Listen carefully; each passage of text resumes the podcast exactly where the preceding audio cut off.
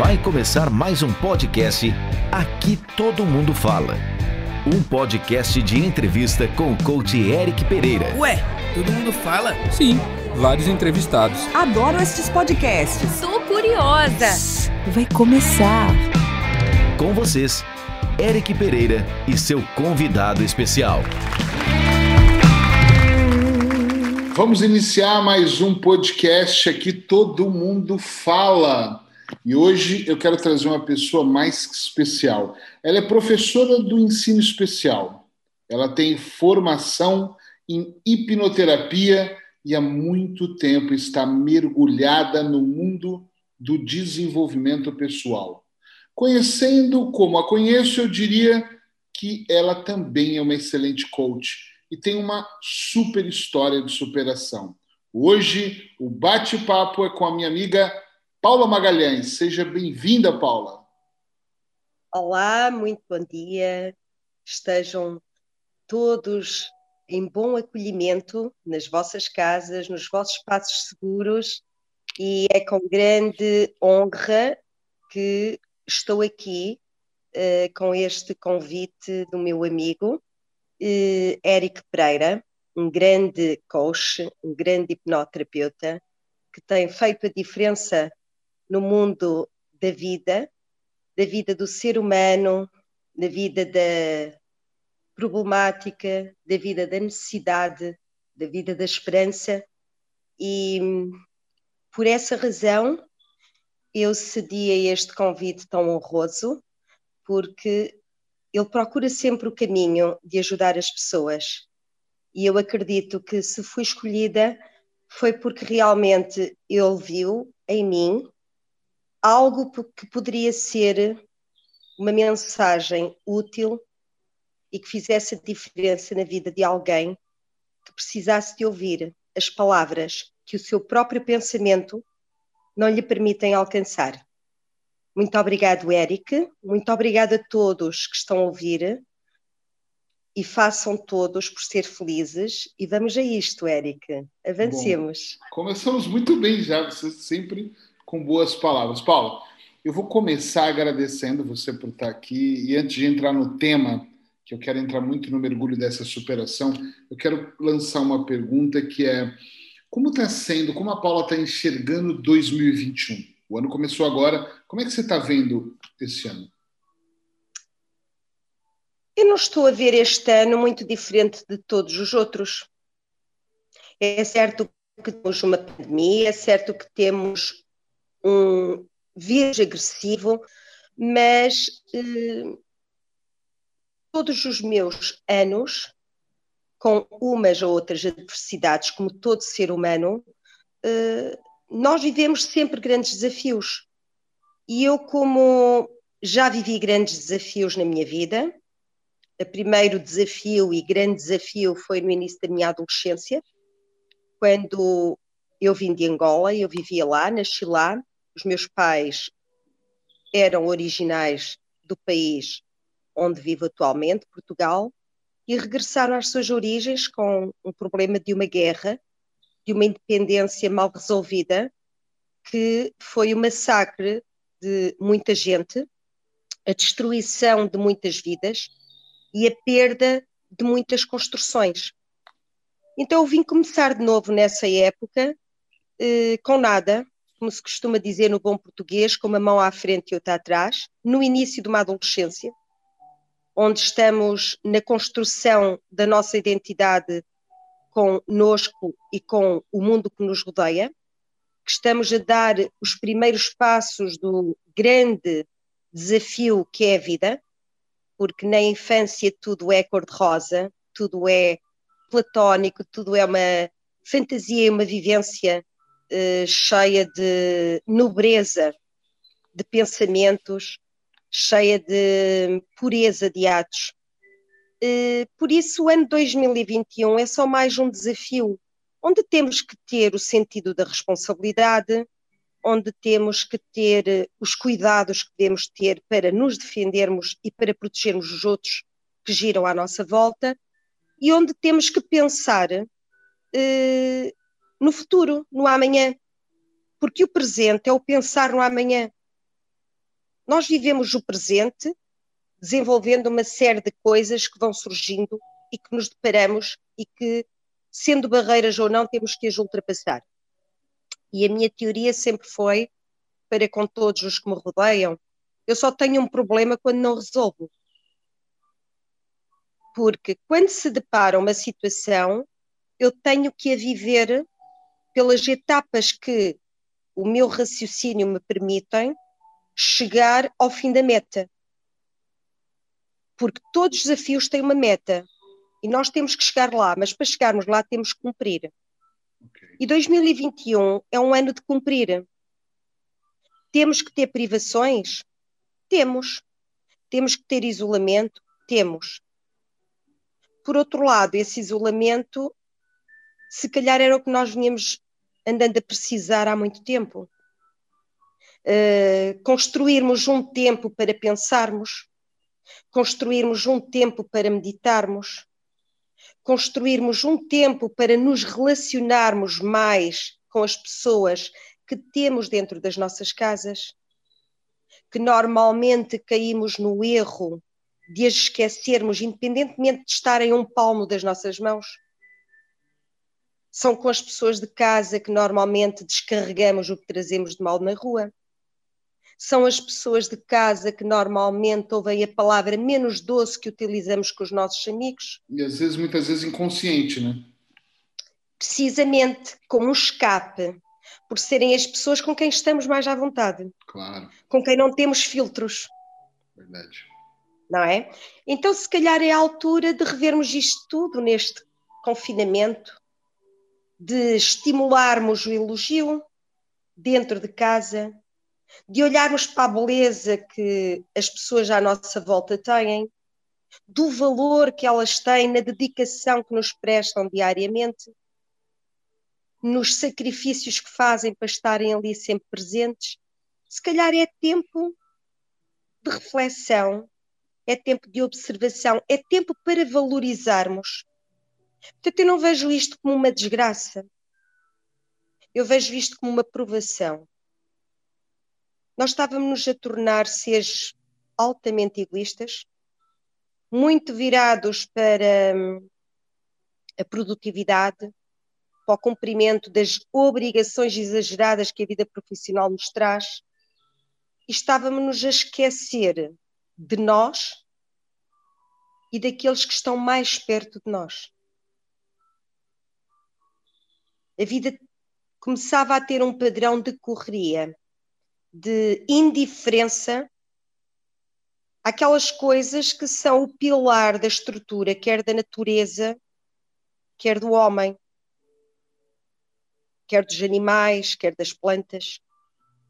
E se calhar isto uh, veio abanar algumas estruturas. Deixa eu fazer uma pergunta, Paula. Eu, eu percebo isso e concordo. Em 2020, quando isso aconteceu, que nós todos, acho que no mundo, fomos surpreendidos pelo vírus, o primeiro impacto, o seu pensamento também era esse? Ou você também ficou assustada e pensou, uau, o que, que é isso? é assim, uh, há quem diga que eu funciono fora da caixa. Eu nunca me hum. assusto com nada. Eu sou aquele tipo de pessoas que contacta, interioriza e assimila. E eu vivo as coisas conforme a informação surge. Surgiu o vírus. Ai, é claro que eu tinha um balde com água com lexívia à entrada da porta, eu esfregava sapatinhos, eu lavava as, os puxadores das portas, eu, eu lavava mil vezes as bancadas, as mãos, os claro. cuidados. Mas eu acho que isso chama-se responsabilidade. Aquela responsabilidade que aqueles senhores que passeiam trelas sem cães nos passeios não têm. Aquela responsabilidade que as pessoas que pedem voto e estão com Covid em casa, quando aparecem as autoridades para colocarem a cruz no voto, não estão lá, foram passear isso chama-se, esses cuidados todos, chama-se responsabilidade e acreditar que as pessoas que dominam conhecimento que não é da minha área têm razão para nos dar esses conselhos. E eu nunca ponho em causa o conhecimento da profissão dos outros, nem da minha própria profissão, porque eu não sei tudo. Portanto, a única preocupação que eu tive foi seguir as orientações de segurança. Porque eu sou assim com a vida. Eu vivo as coisas sem pânico, sem dizer, ai, isto é o fim do mundo. Não. Eu só não mudo a morte. De resto, eu posso mudar tudo. Boa. E ajustar-me às situações.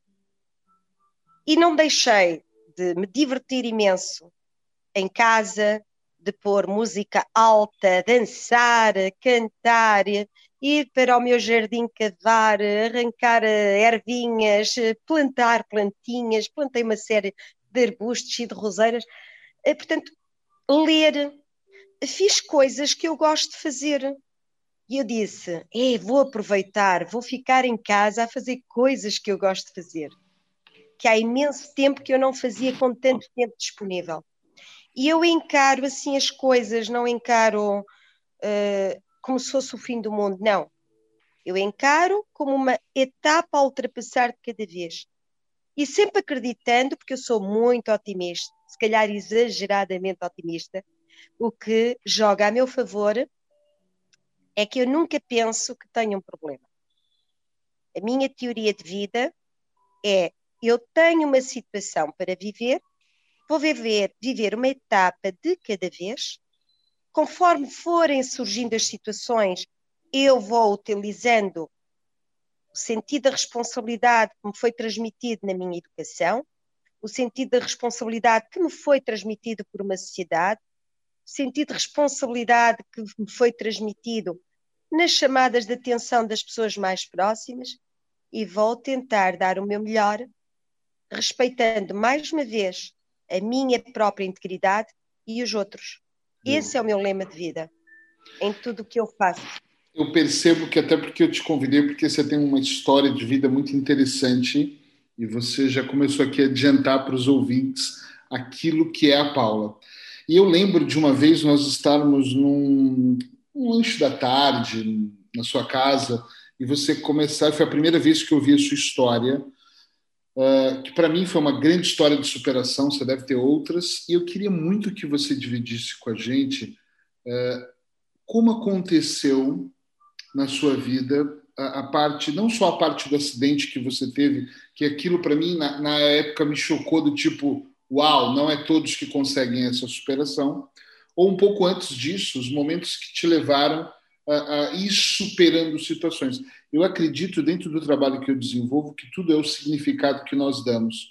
Enquanto você está dando significado positivo de dançar em casa, outros estão dando significado de apagar a luz e ficar no canto do quarto, alimentando uma depressão que antes nem existia. Então, eu acredito nisso. Agora, essa sua história de superação, eu acho que pode ajudar muita gente a entender o significado que cada um dá. Compartilha com a gente, Paula, por favor. Ora bem, antes de começar a, falar sobre essa situação, eu tenho a dizer que quando o Eric se referiu, uns ficam no canto da casa, outros dançam e aproveitam aquilo que têm à sua mão, ao seu alcance. Eu costumo dizer que eh, devemos todos fazer uma opção. Ou vamos pelo caminho do sofrimento, ou vamos pelo caminho de acreditar que conseguimos que o dia da manhã seja melhor que o de hoje. Eu acho que tudo é uma opção, nós temos que fazer opções na vida. E o nosso cérebro tem uma enorme capacidade, desde que o coloquemos ao uso do nosso bom funcionamento do corpo. Porque quando fazemos opções, nós temos que escolher um caminho. Ou apostamos que isto é para ficar melhor, ou então cruzamos os braços e enfiamos a cabeça debaixo da areia como uma cegonha, não é? Ou como uma avestruz. Uhum. Acho que isto é, é, é, tudo uma questão de, de escolhas. Hum, na verdade, eu tive, tive o maior desafio e também posso dizer que o maior aprendizado da minha vida. Eu tinha 30 anos, Era uma mulher cheia de energia, uh, envolvida com a sociedade, com um projeto de teatro, um projeto de dança, uma escola de música, uh, numa comunidade onde eu exercia a minha docência eh, onde eu entregava todo o meu tempo, porque estava lá sozinha, sem família, distante a 400 quilómetros da casa, da origem, do, do namorado, de tudo, entregava todo o tempo que eu tinha disponível àquilo que eu gostava de fazer como hobby. Uh, gratuitamente, voluntariamente, consegui reunir numa localidade 120 pessoas uh, em palco, bastidores, uh, famílias, pais, avós, tios, netos, e fazíamos teatro amador, dança, eu tinha formação em danças de salão, eu fazia espetáculos, coreografias, fazíamos coisas muito giras. Era uma, uma, uma vida ativa mesmo. Era uma vida muito ativa, fazia equitação, fazia ginásio, eu não perdia uma noite de bons copos, de bons amigos, de boa farra. Entretanto, numa das minhas deslocações para o norte, eh, que praticamente ia todos os finais de semana, ou sempre que não havia espetáculos com o grupo de teatro, eh, eu sofri eh, um acidente em que eu era passageira de um autocarro, foi em 1994, foi muito noticiado, em que existiram mortos. Eu fui a ferida mais grave, segundo consta nos relatos dos jornais, do qual eu tenho alguns recortes que as pessoas fizeram um, estive ligada ao Hospital de Coimbra, um, a quem homenageio toda a gente que me envolveu nesse período, pelo sentido humanitário que tiveram e que têm, esta gente que se dedica profissionalmente e humanamente a quem está em sofrimento. Estive ligada a esse hospital sete anos eh, com uma mulher politraumatizada, com fraturas desde o início da raiz dos meus cabelos até aos tornozelos, fraturas múltiplas, com destruição de matéria, só não fraturei as costelas do lado direito, uh, destruição de matéria que me levou ao encurtamento da perna direita, centímetro e meio, eh, com material aplicado no corpo, braços, pernas, traumatismo craniano com perda de massa encefálica na região frontal. E foi tudo um recomeço. Foi uma experiência de grande dor e sofrimento, principalmente para quem me envolvia, porque não tenho consciência de nada nos primeiros meses. Eu tive em coma e as minhas memórias eh, só tenho meio ano após o internamento. Uh, foi um percurso uh, de aprendizagens, porque do dia para a noite uh, eu saio do hospital numa cadeira de rodas. eu sou uma mulher que tem tudo em termos de autonomia e independência, e a única coisa que passou a ter foi o amor que já tinha antes da família, os cuidados dos meus cuidadores, que voltaram a ser os mesmos que devem ter tido os meus primeiros meses de vida. Eu era totalmente dependente fisicamente. Uh, a alimentação era-me dada na boca, uh, em papa, porque até a língua ficou toda cortada em tiras, não podia comer alimentos sólidos, e foi tudo uma aprendizagem. Olhar para um rosto deformado, em que eu tive um afundamento do rosto de um lado e do outro de 2 centímetros, com destruição de matéria do lado direito a nível ósseo. Fui sujeita a muitas, muitas cirurgias, muitas idas ao bloco operatório.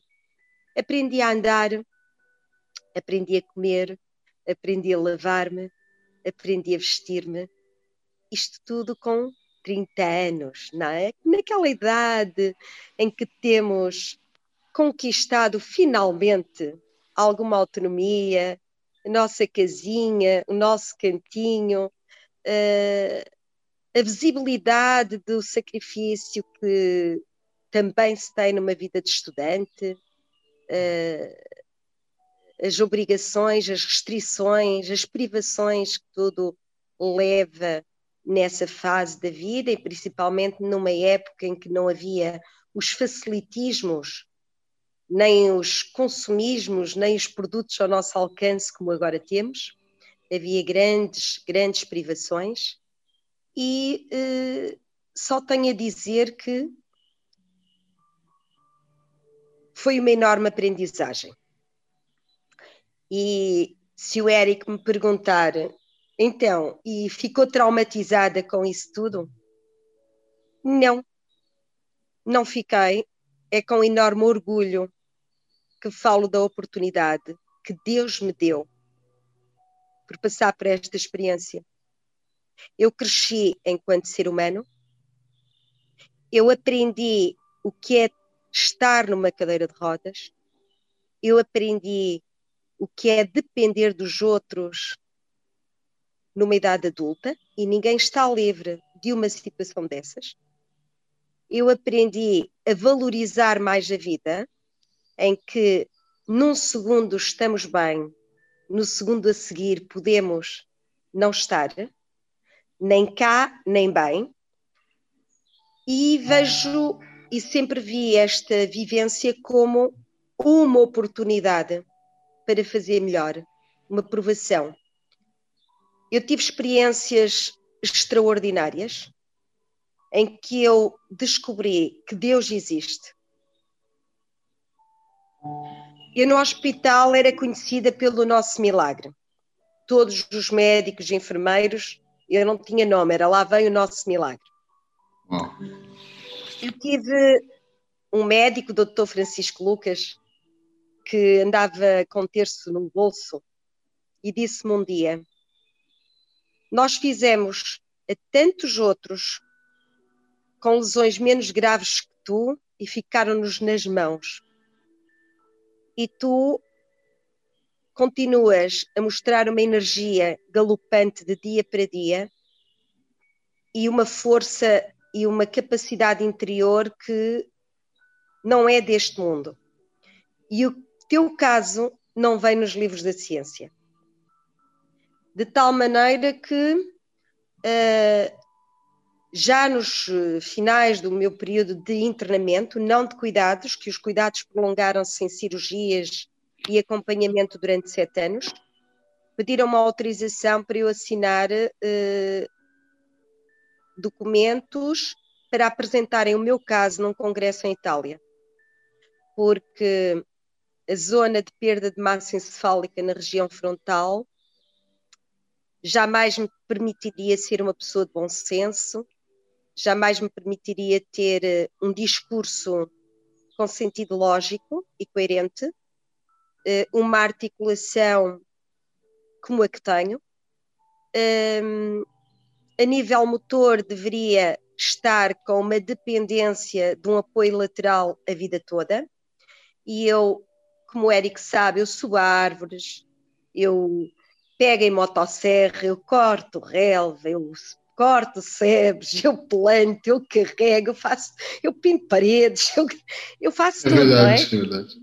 Corro, danço, salto, trepo por todo lado, eu sou tipo gatinho a trepar paredes. E uh, eles diziam que isto é um milagre.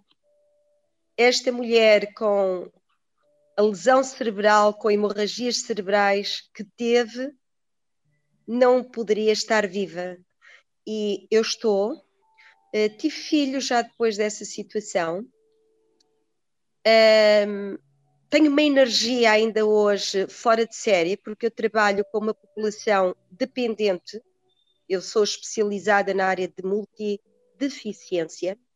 Por vezes tenho população com uh, problemáticas severas, quer a nível intelectual, quer a nível motor, e eu sou uma pequenina de metro e meio, consigo chegar a uma cadeira de rodas, meter os meus braços debaixo de um jovem com bastante mais peso que eu e levantar quando é necessário numa situação de emergência. E por vezes não entendo onde é que eu vou buscar tanta força, tanta energia. A verdade é que nem tudo foi um mar de rosas. É.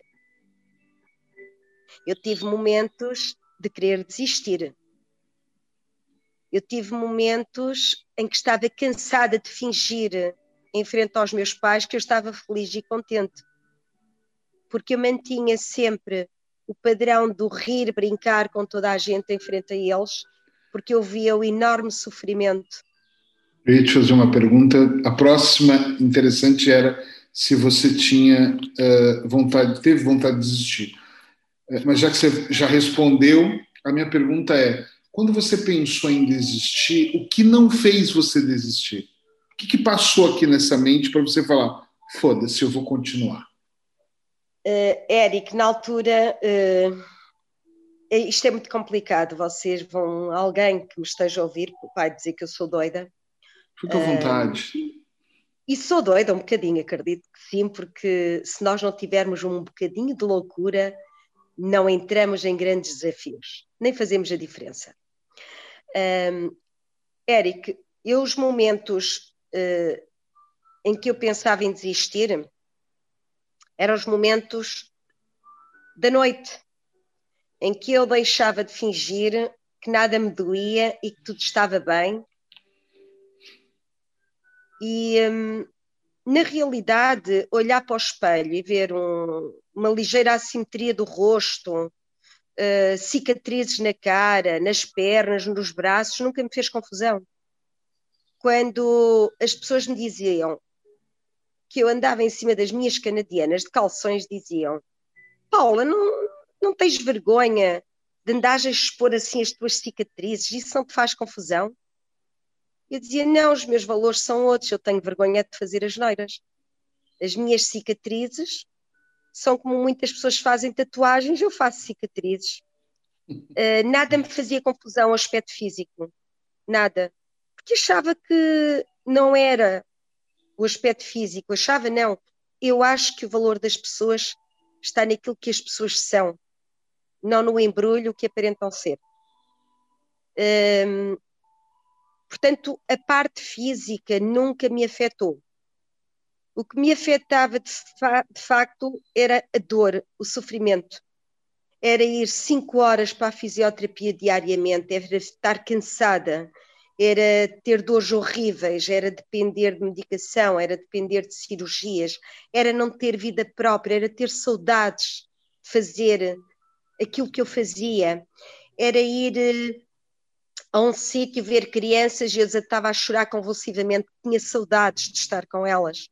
Um, era isso que me perturbava, era isso que me levava a querer desistir. Quando o Eric me diz o que é que me fazia a diferença, eu acho que um conjunto de coisas. Muitas vezes pendurava nas minhas canadianas axilares, que são umas canadianas que encaixam debaixo da axila, porque eu não podia usar outras porque tinha os braços com fraturas, tinha que me apoiar nas axilas. Eu pendurava-me e sentava o meu rabo na minha janela. Olhava para o céu falar com Deus e as lágrimas correndo pelo rosto abaixo, eu dizia, por favor, põe fim a isto que eu não aguento mais. Leva-me. Uh, eu não tenho medo de morrer. E hoje não tenho medo de morrer. Porque eu já estive do outro lado, eu já estive no fundo do túnel. Eu já tive a sensação de, do outro lado, das conversas com Deus, e uma sensação tão boa, tão intensa, que acho que foi isso que me puxou cá para cima durante o meu período de coma. Eu tive momentos de grande alegria. E quando eu tinha essas conversas com Deus, eu parece que dentro daquela enorme tristeza que o meu discurso tinha, o meu corpo enchia-se de uma energia enorme. E no dia seguinte quando eu tinha desistido no, naquela noite, eu virava-me para o meu pai e dizia-lhe: leva-me para a fisioterapia porque eu quero começar a andar. mas com uma vontade, com uma força dentro de mim que parecia que tinha um vulcão uh, em erupção. E depois, quando eu digo que isto é um conjunto de fatores, é que nós não fazemos este caminho de sofrimento sozinhos. Temos nossos amigos, temos a nossa família, tinha um terapeuta que me acompanhava, porque nós, quando estamos sem recursos físicos e psicológicos, porque eu passei muito tempo internada, tive 11 meses dentro de um hospital, a ver gente sofrer e a ver gente morrer ao meu lado, ouvir gritos durante a noite, médicos, enfermeiros e auxiliares a correrem pelos corredores durante a noite para irem socorrer alguém que estava a ter um AVC. Um, todas essas vivências enchem-nos de força, enchem-nos de coragem e conseguimos ver que outros à nossa volta sofrem tanto ou mais do que nós. Nós não somos os únicos do sofrimento. O grande problema é que às vezes as pessoas sentem que são as únicas que são as mártires da vida. Mas há pessoas à nossa volta que vivem bem pior. E foi agarrada a esta teoria e à força espiritual que eu sentia que eu dizia: não, não vais ficar por aqui. Tu queres andar e vais conseguir. Eu ia para a Marquesa da fisioterapia, eles faziam a sua atividade, os fisioterapeutas, e dizia: Paulo, é para parar, você deve estar com dores horríveis. E eu dizia: não, continuem, e as lágrimas corriam pela cara abaixo. Eu só quando batia com a minha mão, sem dizer um ai, na Marquesa, é que eles sabiam que era para parar. E eu estava cinco horas diariamente com uma equipa de seres humanos fabulosos, de jovens, com uma energia maravilhosa, uma entrega enorme aos seus pacientes, que também esses, quer no seu ato profissional, quer no amor que me davam todos os dias, também me deram força. Por isso, isto é um conjunto, um conjunto de atitudes, de intervenções que nos puxam para cima. Mas a maior decisão e o maior poder na mudança está em nós. É sermos receptivos a essa intervenção. Porque se nós não estivermos abertos a essa intervenção, nós não a vemos. Nós não vemos o quão importante ela está a ser para nós nesse momento de perdas e desespero. Nós temos que estar receptivos. Nós temos que as ver, temos que as sentir. Porque se nos fecharmos, no nosso núcleo de mártires, de sofredores e de perdedores, nós não vemos nada à nossa volta. E temos que estar capazes e conscientes de que eu não estou a conseguir este caminho sozinha, eu tenho que procurar ajuda. Há terapeutas, há pessoas que sabem como me ajudar. Eu não posso entregar os meus pontos e dar por vencida que há sempre uma hipótese à nossa volta de escolhermos um caminho diferente. E foi isso que eu fiz, muito baseado em todas as experiências que eu tive no passado, que já me permitiam ter tido tudo e do dia para a noite ter perdido tudo, principalmente a qualidade de vida que eu tinha e que deixei de ter em criança, início da adolescência, a estrutura familiar que me foi incutindo ao longo da educação, os valores que me ajudaram a ver o lado do que é importante da nossa vida, se é estarmos vivos, entrar nos desafios de uma proposta de mais uma cirurgia e eu dizer se é para ficar melhor, vamos ao bloco. Porque eu acreditava que não podia cruzar os braços, eu tinha que colaborar com os técnicos, eu tinha que colaborar com os profissionais, eu tinha que acreditar neles, eu tinha que me colocar nas mãos deles, porque eu não tinha outra escolha. E a melhor escolha seria entregar a situação a quem sabia o que poderia fazer para me ajudar. Podia não resultar, mas eu tinha que arriscar. Porque pior do que não resultar era não arriscar. Então entreguei-me completamente ao conhecimento de terceiros. à espiritualidade, àquilo que eu sentia nas orientações, nas percepções, naquilo que nós dizemos de sexto sentido. Dava muita importância aos sininhos, às mensagens no meu ouvido, no meu coração. E consegui ultrapassar. Cheguei ao fim da meta, podendo dizer: hoje eu sou um ser útil novamente. Hoje eu consigo ajudar outros. Hoje eu consigo ajudar-me a mim própria. Hoje eu consigo ser eu. Deixa eu te perguntar uma coisa, Paula. Estou muito curioso com essa pergunta. Essa Paula, essa história de força, de superação, essa Paula existia antes do acidente também? Você também era essa pessoa cheia de extremamente positiva e viu o mundo assim? Ou ela nasceu depois do acidente? Não, Eric. Eu já era uma cepa dura de roer. Sempre foi. Uh, eu não tive uma vida fácil, por opção. Felizmente, os meus pais, uh, quatro, quase cinco anos após virem da África, uh, conseguiram endireitar a vida, porque meu pai é engenheiro agrónomo, um, teve quatro anos sem a sua documentação aparecer uh, e não trabalhou a não ser na agricultura. Como ele tinha muitas terras em Portugal e tinha um teto, pudemos deitar a mão a algo para sobrevivermos, para nos alimentarmos, para sustentar os filhos, dois filhos adolescentes. E tínhamos um teto que nos podia acolher que a minha avó, do lado do meu pai, tinha condições boas de vida e podemos dizer que começamos uma vida debaixo de um teto, independentemente de ter eh, estado a dormir ao relento durante 17 dias para apanhar um avião para vir para Portugal, no meio do chão a comer uh, lixo. Quando eu fiz o meu percurso da adolescência, eu fui me tornando uma, um ramo flexível, mas inquebrável.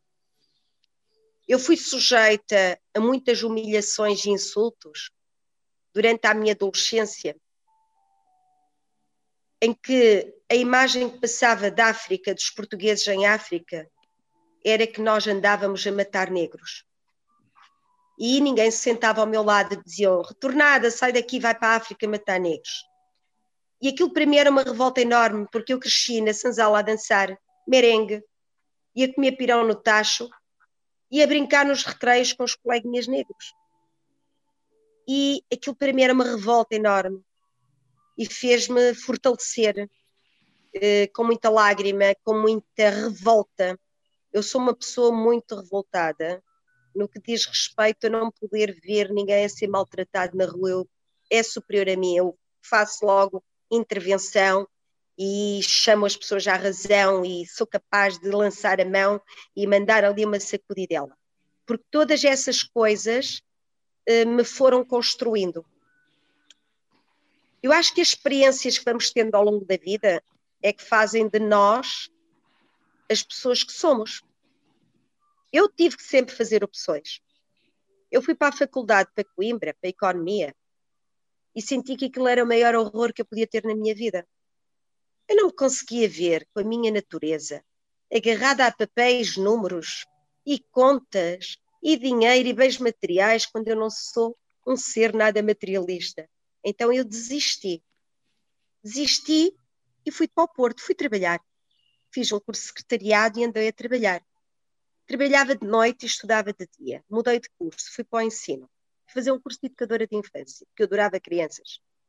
Já desde muito jovem que trabalhava com crianças em colónias de férias, e eu dizia: não, o meu caminho é com os mais pequeninos. Eu tenho que deixar o meu punho na terra, porque eu sei que tenho aqui muita coisa de boa para ensinar. E então eu segui esse caminho. Só que com algum orgulho, eu não aceitei porque desisti de um curso que poderia dar-me um futuro brilhante em termos financeiros, para ir para um em que eu ia ganhar para me remediar. E então eu desisti dos apoios da família fui trabalhar. Eu trabalhava de noite, eu vendia livros, eu vendia taparoeiros, eu contactava e entrava em prédios pela noite dentro a divulgar os primeiros serviços em Portugal de médicos ao domicílio. Na altura era uma empresa que não existe, que eram os Batas Brancas, a primeira empresa de médicos uh, ao domicílio, em que eu ia divulgar de porta em porta. Eu cheguei a ter dinheiro só para pagar o aluguer do quarto e a faculdade e fazer sopas de pão, mas não cedia. Não pedi ajuda aos meus pais, porque foi uma opção. E como lhe digo, mais uma vez, uma opção. E são as opções que nos tornam determinados, decididos e seguir em frente. E não sentir que aquele momento de privações é um problema. Não, isto é um contorno que temos aqui que fazer. Portanto, foram uma série de fatores uh, de uma mulher que desafiou a vida. Eu desafiei. Mas desafiei para superar. Eu não desafiei para perder. Mesmo depois do meu acidente, onde eu despertei aquele lado do, do da deficiência, da cadeira de rodas, eu fiz uma pós-graduação, fiz um mestrado, voltei a fazer uma pós-graduação em neurociências e neuroeducação. Faço a formação contínua todos os anos porque sou obrigada pelo Ministério da Educação. E não é a minha falta de massa encefálica que me fez uma pessoa inferior às outras.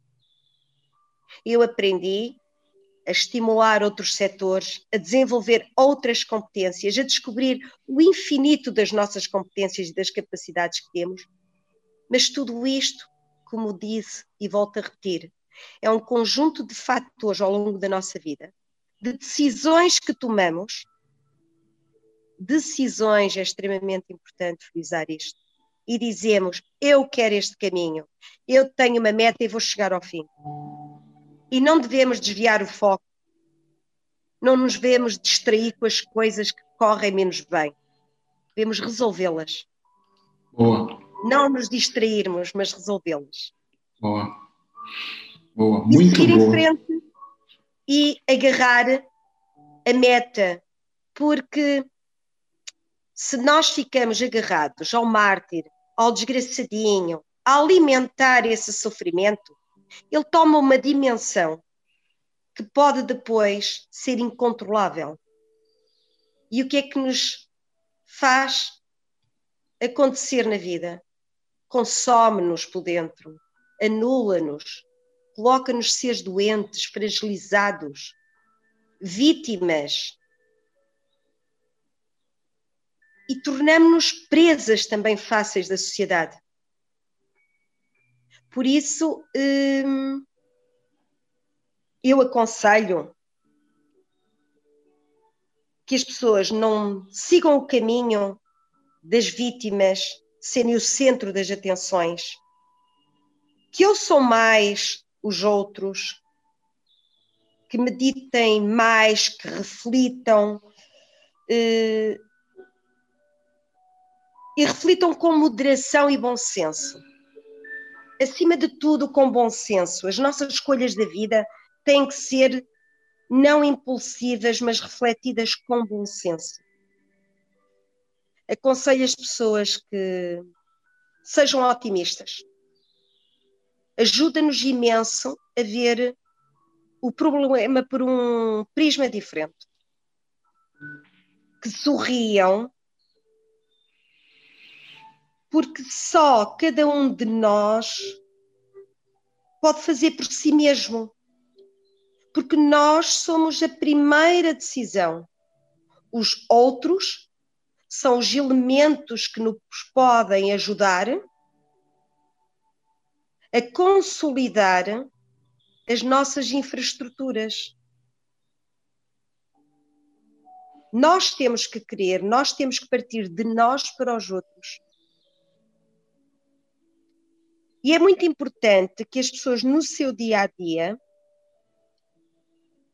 reflitam o que é que eu estou a fazer à minha vida.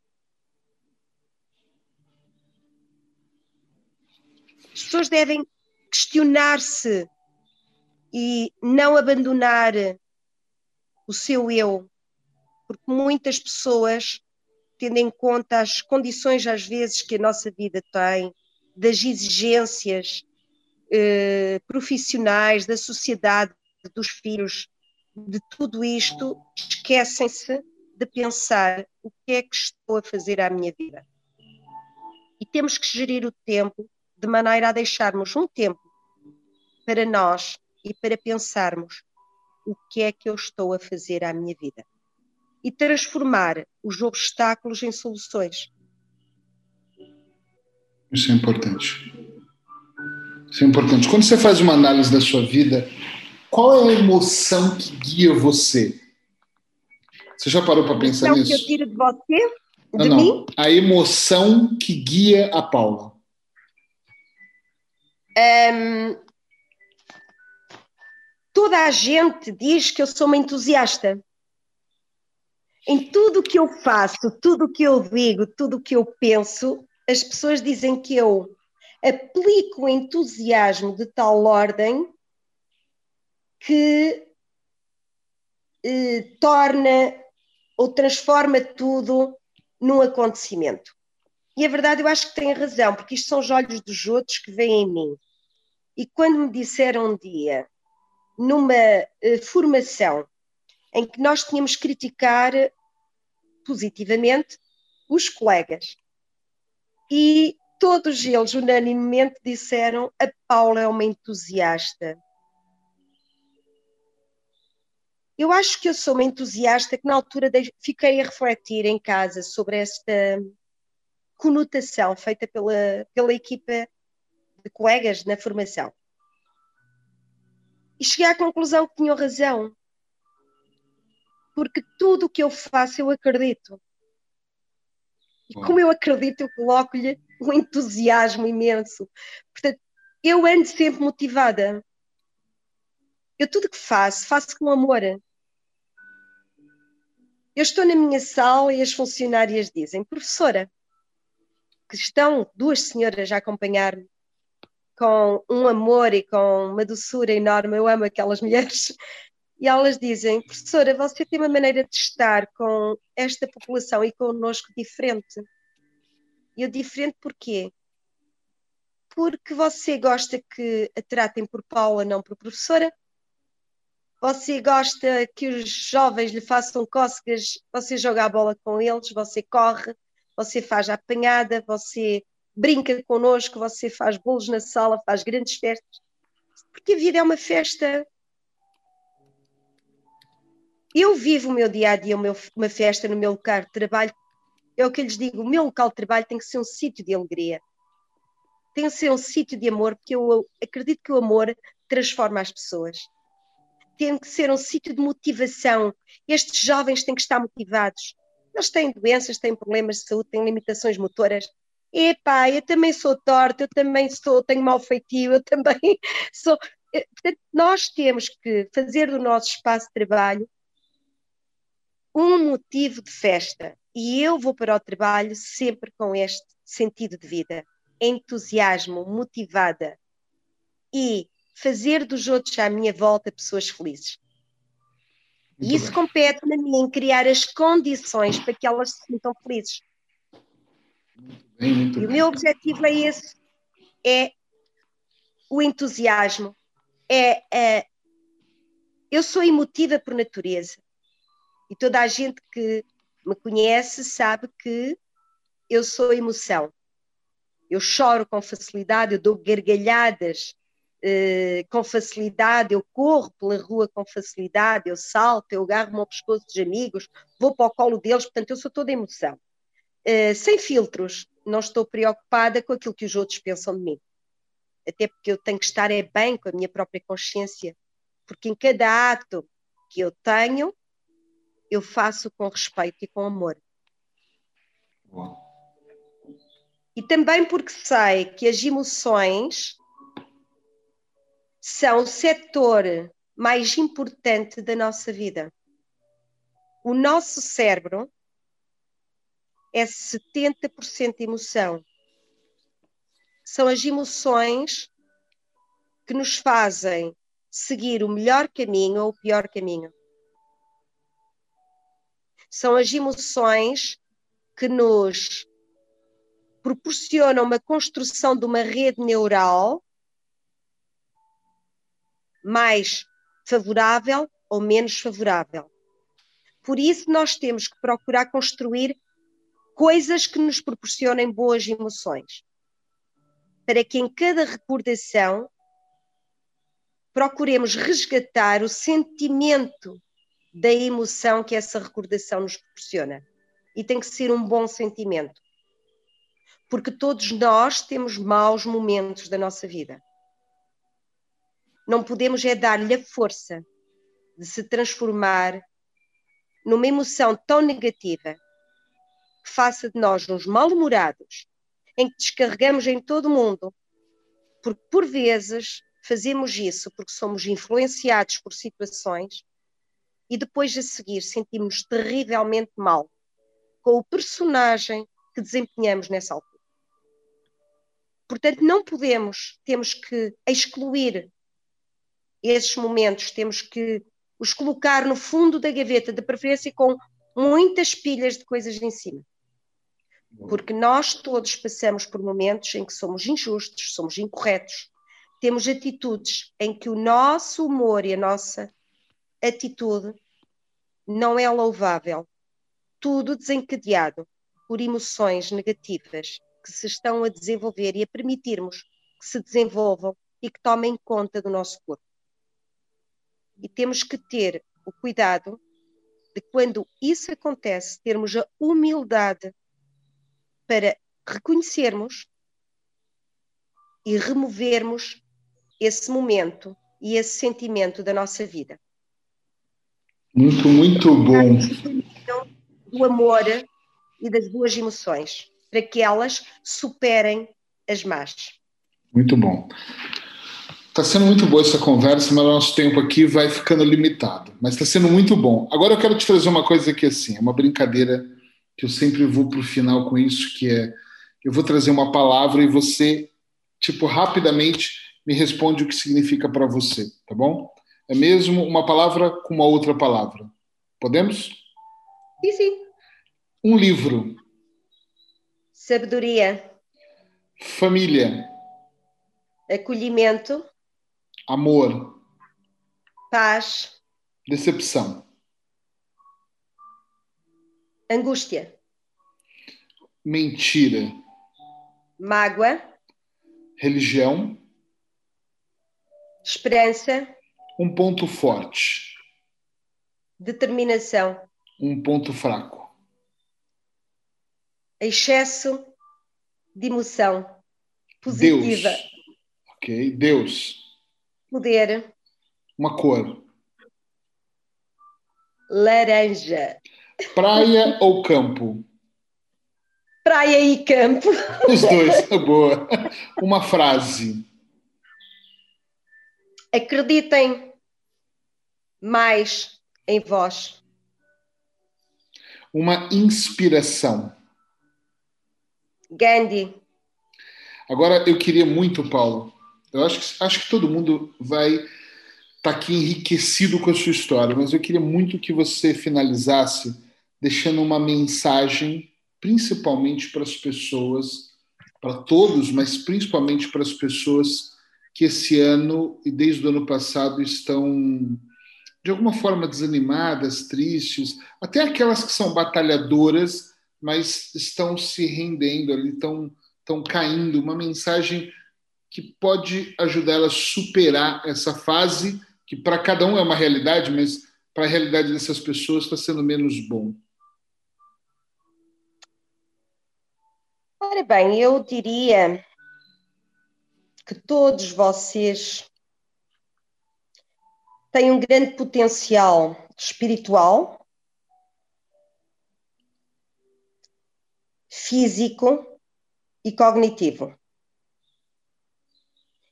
E que devam abraçar esse potencial e usar aquilo que eu já disse para trás, o bom senso.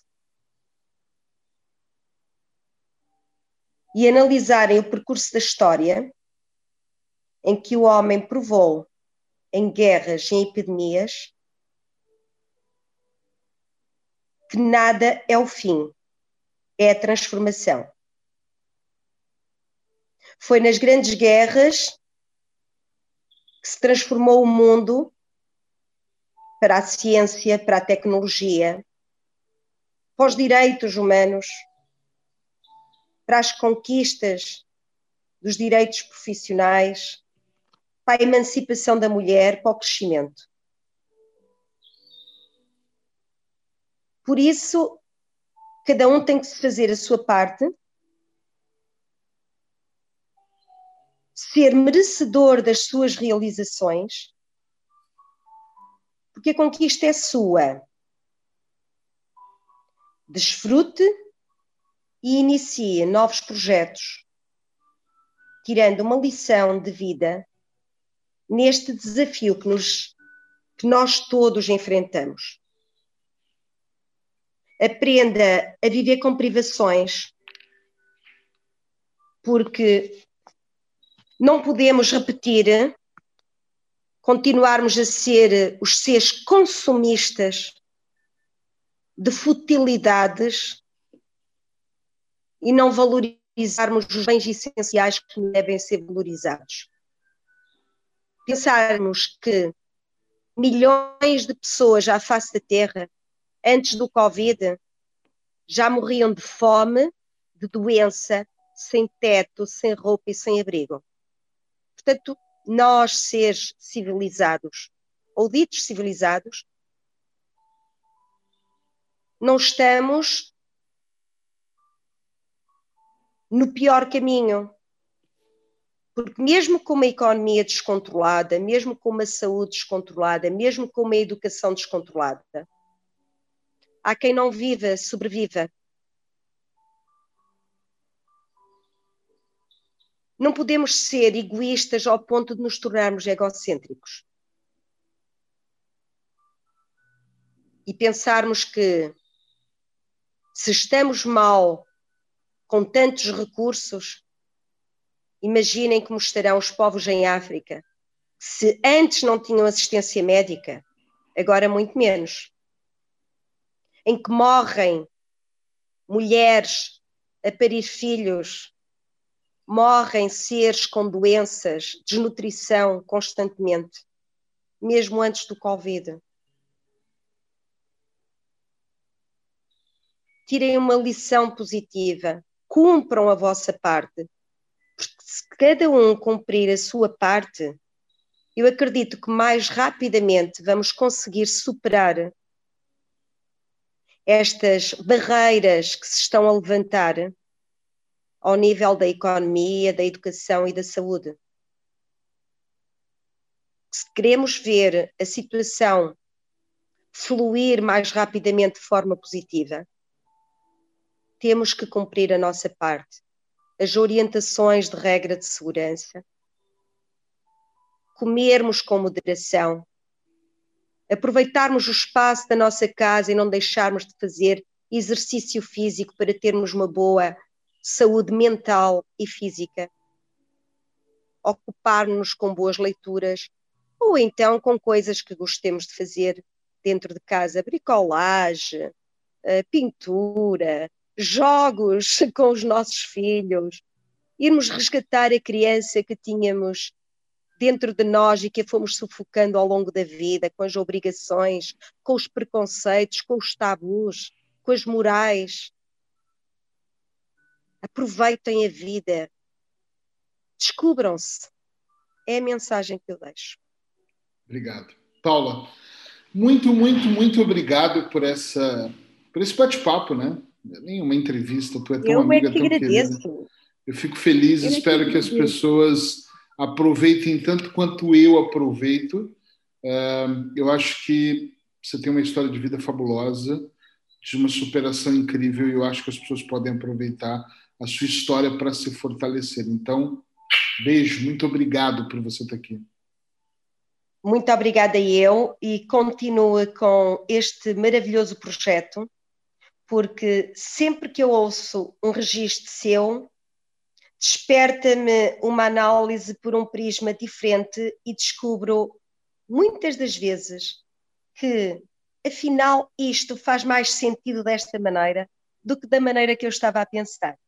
Estamos sempre a construir pensamento, sempre a aprender uns com os outros, e é na partilha que nós crescemos e aprendemos. E muito obrigada por partilhar a sua experiência de vida, por partilhar o seu elevado conhecimento, eh, que tem construído também ao longo da sua experiência, não só profissional, como um indivíduo que se envolve em boas leituras, em grandes aprendizados, em grande crescimento, com grandes mestres que o acompanharam ao longo do seu percurso. Bem-haja, Érica.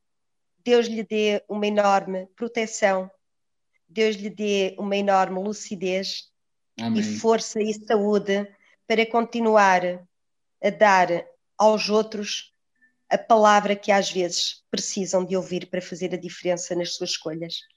Amém. Todos obrigado. nós precisamos uns dos outros. É verdade, é verdade. Paula, obrigado. Quero agradecer a todos que nos ouvem aqui e lembrar todo sábado tem podcast. Aqui todo mundo fala. Fiquem bem e até o próximo.